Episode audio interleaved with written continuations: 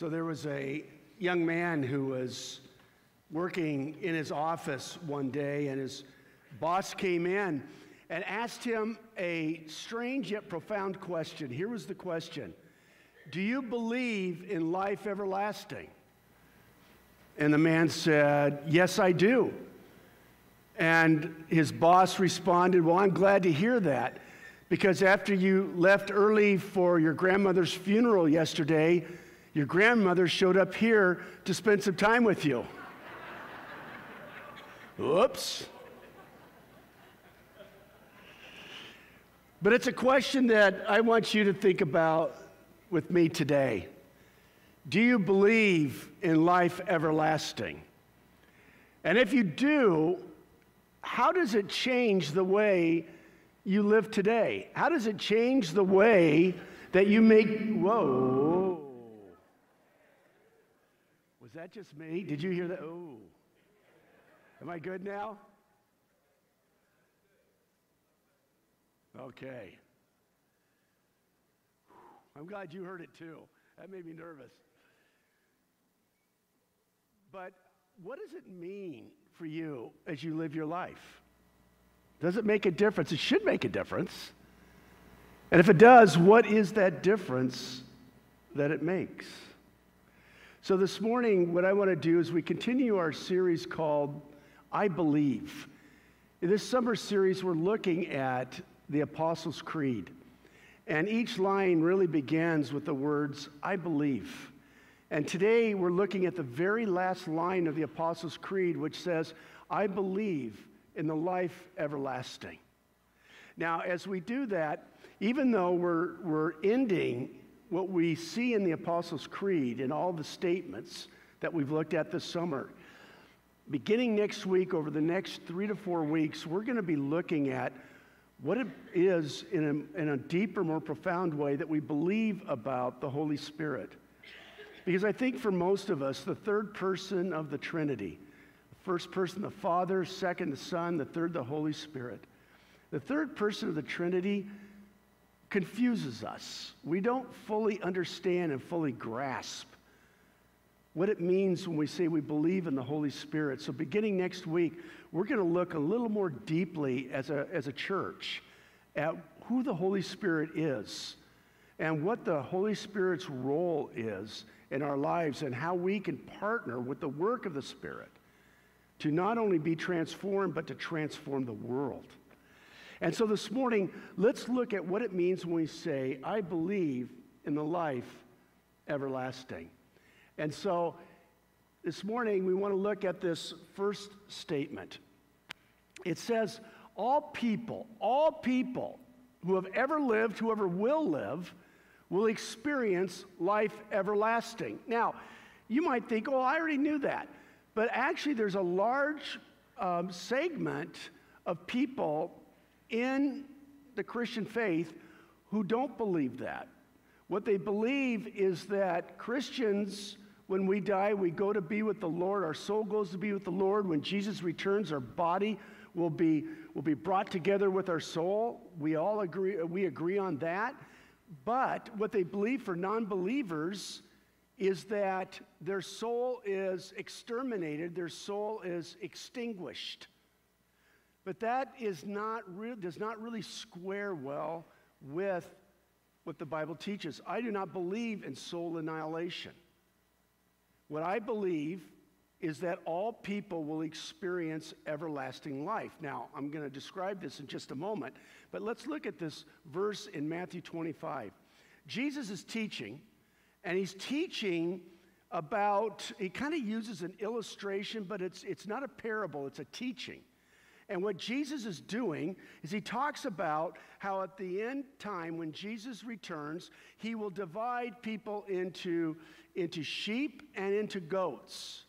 The goats go to the left, your right, here we go, your left. The goats go to the left, the sheep to the right.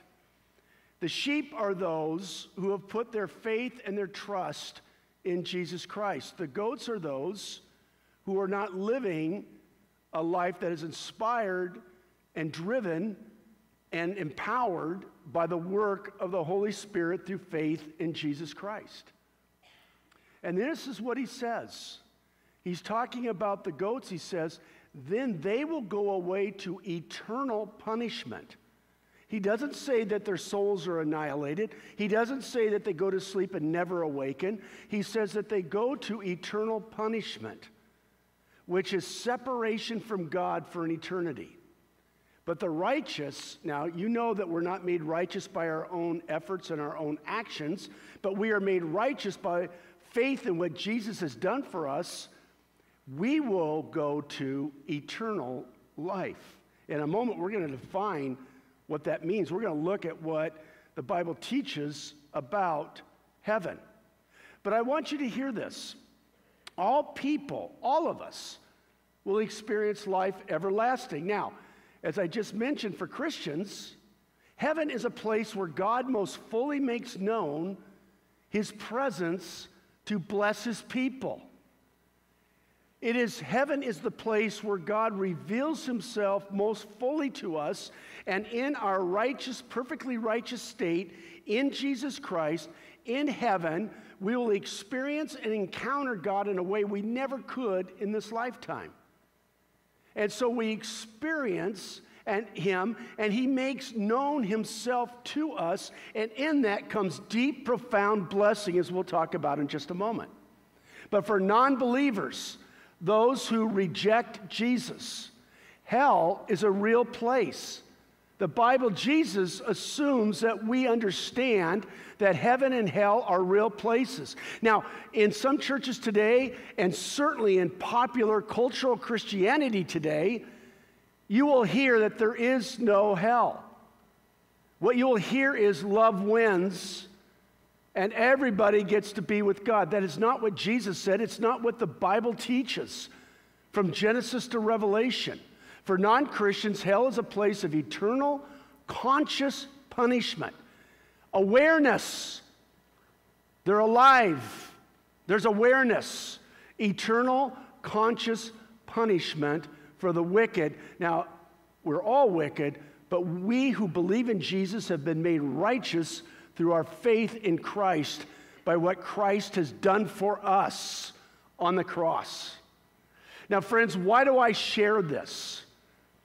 One of the deep, profound elements of the DNA of this church from the very first day it was founded is the understanding that everybody needs Jesus. We believe that profoundly as a church. And so, our desire as a church is that we would be ambassadors and witnesses for Jesus, using the opportunities, the doors that God opens to have conversations with our neighbors, with our family members, with our relatives, with with the people we work with, with the people we go to school with, that each and every one of us would be a witness for Jesus. And this is why we do that as a church. I remember there's a very, um, there's a very uh, famous um, a magician, I guess you call him, um, in, who does a lot of, uh, uh, lot of events in Las Vegas. And he does not believe, he does not believe in God. And yet one day, a very bold Christian, after the service, spoke with him and very respectfully, very respect, respectfully told him about Jesus and shared his faith with him. And afterward, he did a podcast where he said, Now, some of you may think, as an atheist, I would be offended by that. He said, I'm not offended by that. I am blessed by that. Here's why. He said, How much, if this guy believes that there's a real heaven and a real hell, how much would he have to hate me to not be willing to tell me what he believes? That was really empowering to me.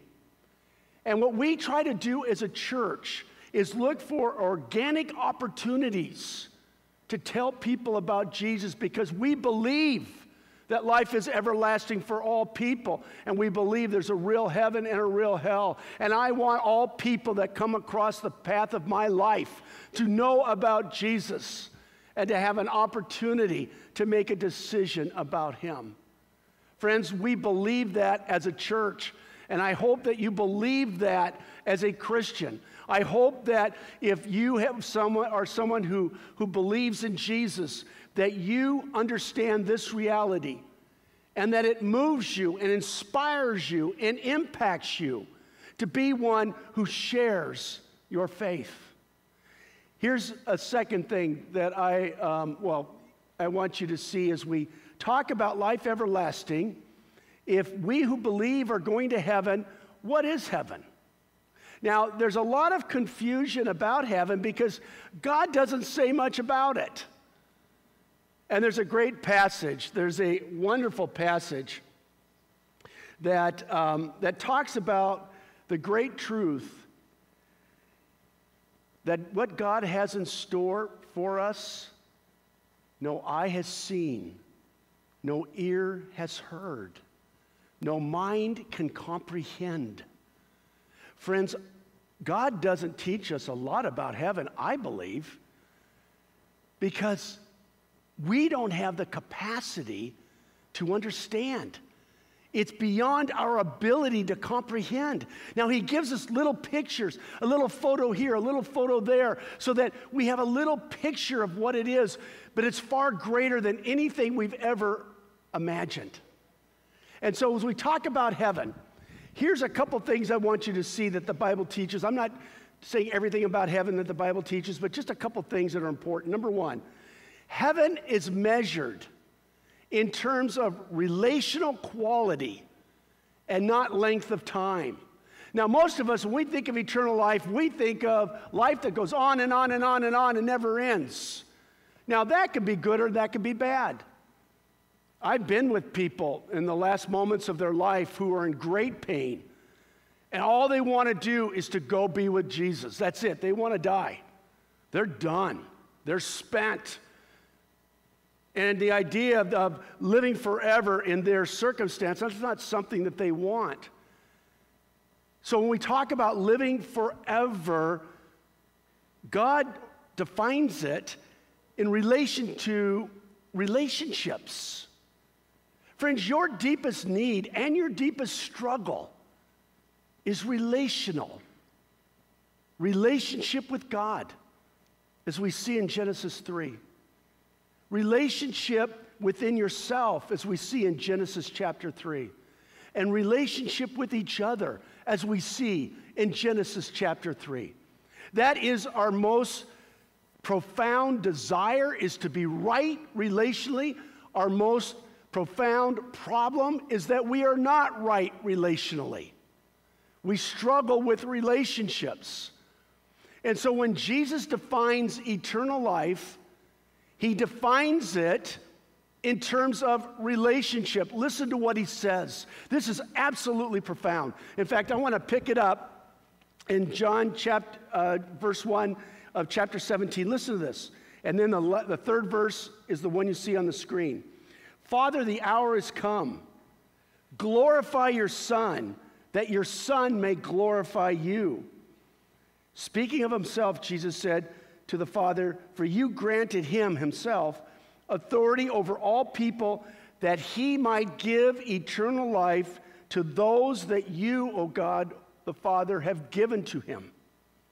And then he says this now, this is eternal life. Jesus defines it for us. Now, this is eternal life, that you may know the Father and you may know the Son whom he sent. How does Jesus define eternal life? He doesn't define it in terms of living forever, He defines it in light of why it's exciting and amazing that we're going to live forever. That we will know God as we've never known Him before. We will know the Son as we've never known Him before. And friends, that began the moment you chose to believe. God wants to reveal Himself to you in relationship. Now, if you have your own Bibles, underline the word to know. It's a word of intimacy, it's a word of love, deep, profound love. It's a word that describes the greatest depth of relationship that we could ever experience. God wants us to know Him. He wants us to know His love, to know His peace, to know His joy, to know Him in our lives now, but in a more, even more profound way when our eyes are fully open, when we are with Him for an eternity. Relationships with one another will be open as they were in the Garden of Eden before the fall. There will be no more running, there'll be no more hiding, there'll be no more brokenness in relationship because it begins with our relationship with God and spreads into our relationships with one another. Friends, that is an incredible picture. The intimacy that you were created for, you will have. And it begins now. Eternal life begins the moment you make the decision to believe in Jesus Christ and to trust Him in your life and to walk with Him in faithfulness. Friends, this is why I get excited about heaven. We go on and we see that heaven, God will renew all of creation and we get to live in it. Now, this is another, where, another one where there's a lot of debate about whether God is going to destroy the heavens and the earth when Jesus returns or whether he's going to make it new again, whether he's going to renew it. I believe that God is going to renew the heavens and the earth. Reformed theology, we believe that God is going to make it new again, as God intended it to be. He's not going to destroy it, He's going to make it new again. And, and, and there is de- more debate on this one point, but I want you to, I want you to hear, and I'm going to read this, this passage in Romans, but I want you to hear and follow along with me. Paul writes, I consider that our present sufferings are not worth comparing with the glory that will be revealed in us. Okay, he's talking about heaven. The glory that will be re- revealed in us, the suffering that you're going through today, whatever suffering that is, pales in comparison to the glory that awaits us when we go to be with the Lord. Verse 19 For the creation, the creation waits in eager expectation for the children of God to be revealed. For the creation was subjected to frustration. Creation, when the Adam and Eve ate the forbidden fruit, all that God made was impacted. For the creation was subjected to frustration, not by its own choice, it was our choice, but by the will of the one who subjected it in hope that the creation itself will be liberated from its bondage to decay and brought into the freedom and the glory of the children of God. What an amazing picture. God is going to restore everything. There will be peace between us and all that God has created. No more Shark Week uh, on the Discovery Channel because we'll be swimming with them like dolphins. No more running from grizzly bears like an alone. Because God, there will be peace among all that God has created. No more smog. No more dependent, no matter what you believe about this, but no more climate change. All of it, all of it dealt with, all of it resolved. No more poisoned rivers. No more, no more you feel trash dumped into the ocean. All of it restored and renewed. I think that's pretty cool. I love what God has made, and we get to be a part of that. We get to live in that. And then the new creation will be a place of great beauty. It will be a place of great abundance, of great joy in the presence of God. Oh, wow. That's going to be so incredible. Listen to what we read here in Revelation. This is a passage I often read when I'm at a graveside. Listen to this promise. John writes, And I heard a loud voice from the throne saying, Look, God's dwelling place is now among the people. He will dwell with them. This has been a phrase repeated from all the way from Genesis to Revelation. It is the heart of God. I will be your God and you will be my people. Over and over and over again, we read that phrase until God fulfills it by sending his son to us. So now we're made righteous by what by faith in what God has done for us in Jesus. We receive the Holy Spirit. God now dwells with his people. But this is something we can't even imagine. Look, God's dwelling place is now among the people, and he will dwell with them. They will be his people, and God himself will be with them, and he will be their God. He will wipe away every tear from their eyes. There will be no more death, no more mourning, no more crying, no more pain, for the old order of things has passed away. Amen. Man, no more tears, no more mourning, no more grieving, no more death, no more sickness. There will be joy and abundance as there was in the Garden of Eden. Every need met. I believe in the life everlasting. Friends, that's what I'm saying when I utter those words. Therefore, what does it mean for us? If I believe this, what does it mean for me as I live life? What's the so what of I believe in life everlasting? How does it affect how I live each day? Well, I, because I believe this, I want to live each day in light of this reality. My home is with Christ. My home is not this world as it is. I believe that I belong to Him. And so I want to live each moment of every day in light of this reality that this is just a place I live now, but this isn't where I ultimately belong. And so it means that I want to make decisions in light of the reality that I will be part of heaven forevermore. That that's my home. Listen to what it says in Colossians 3 1 to 4. Since then, you have been raised with Christ. Past tense, this has already happened. The moment you believed, you were raised with Christ. Therefore, set your heart on things above, where Christ is seated at the right hand of God. Set your minds on things above, not on earthly things. For you died, past tense, and your life is now hidden with Christ in God. When Christ, who is your life, appears, the return of Jesus, when our bodies and our souls will come together again, then you will also appear with him in glory.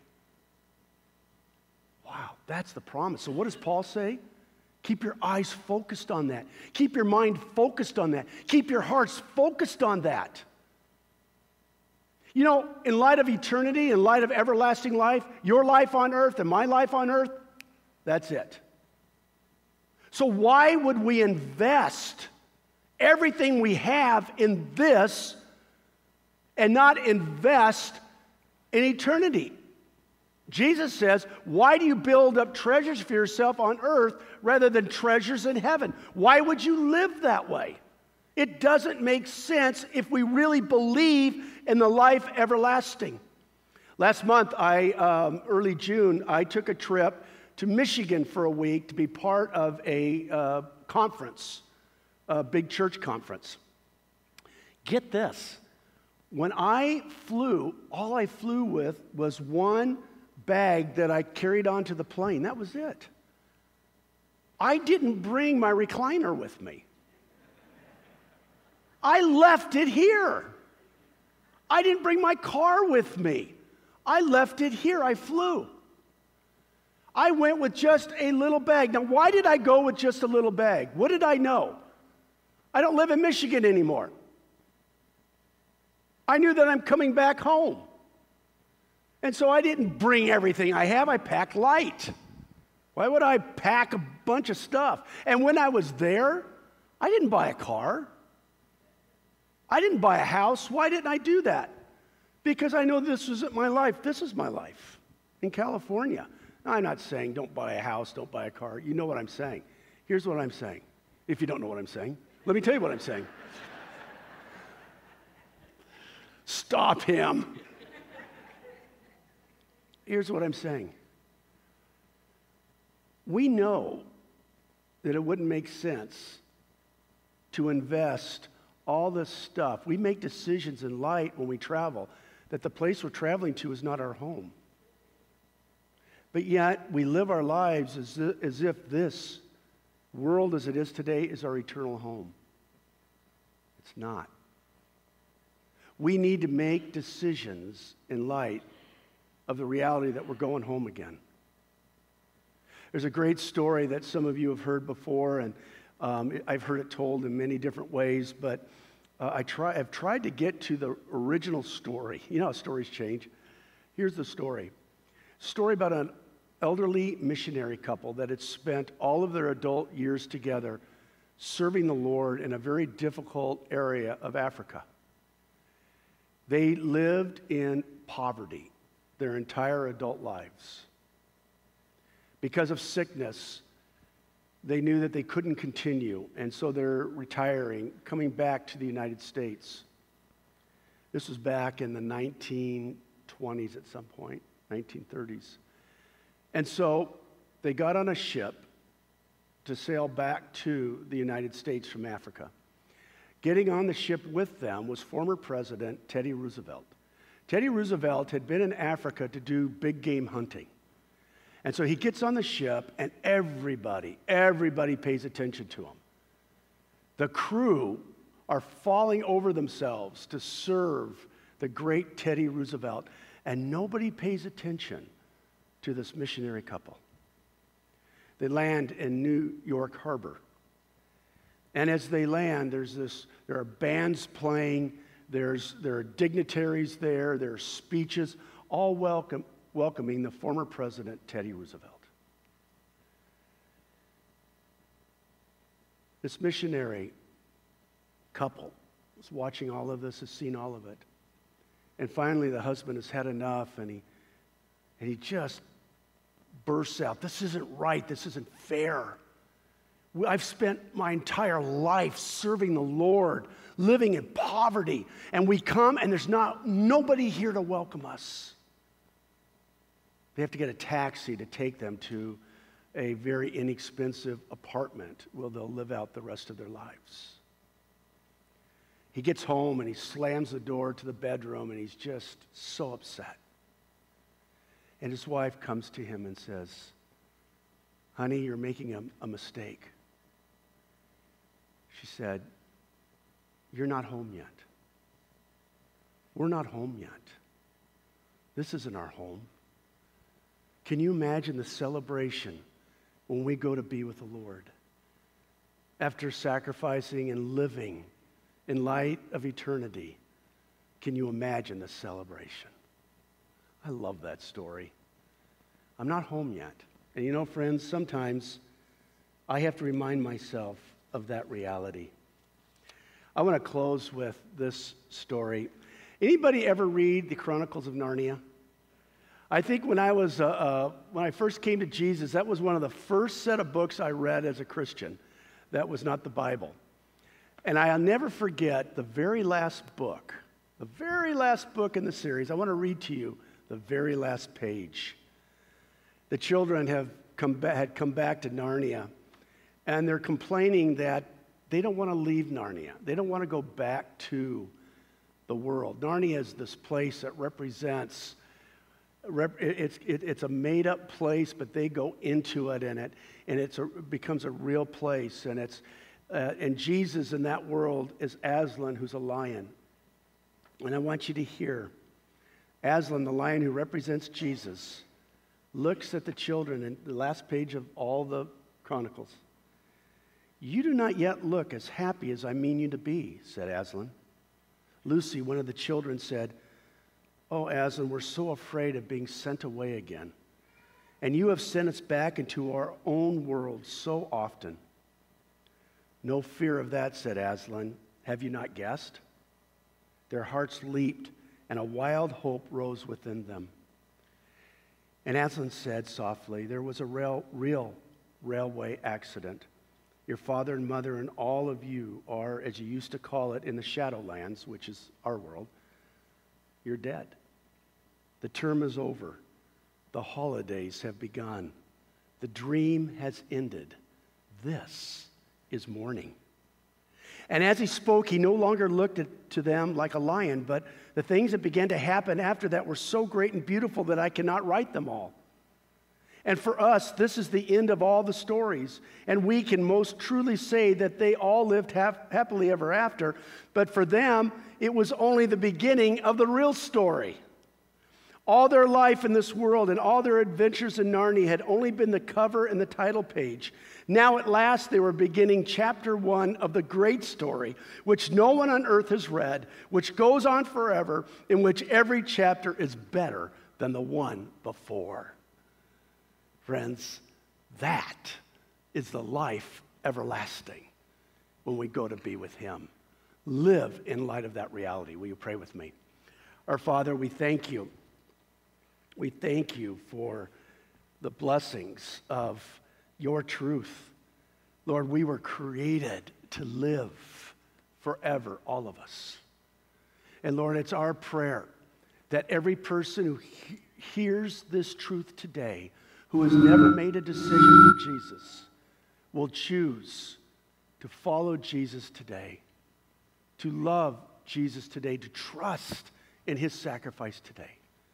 And now, Lord, as we come to the table, to your table, the table you invited us to take from, to drink from, to eat from. Lord, would you minister to us? In Jesus' name we pray. Amen.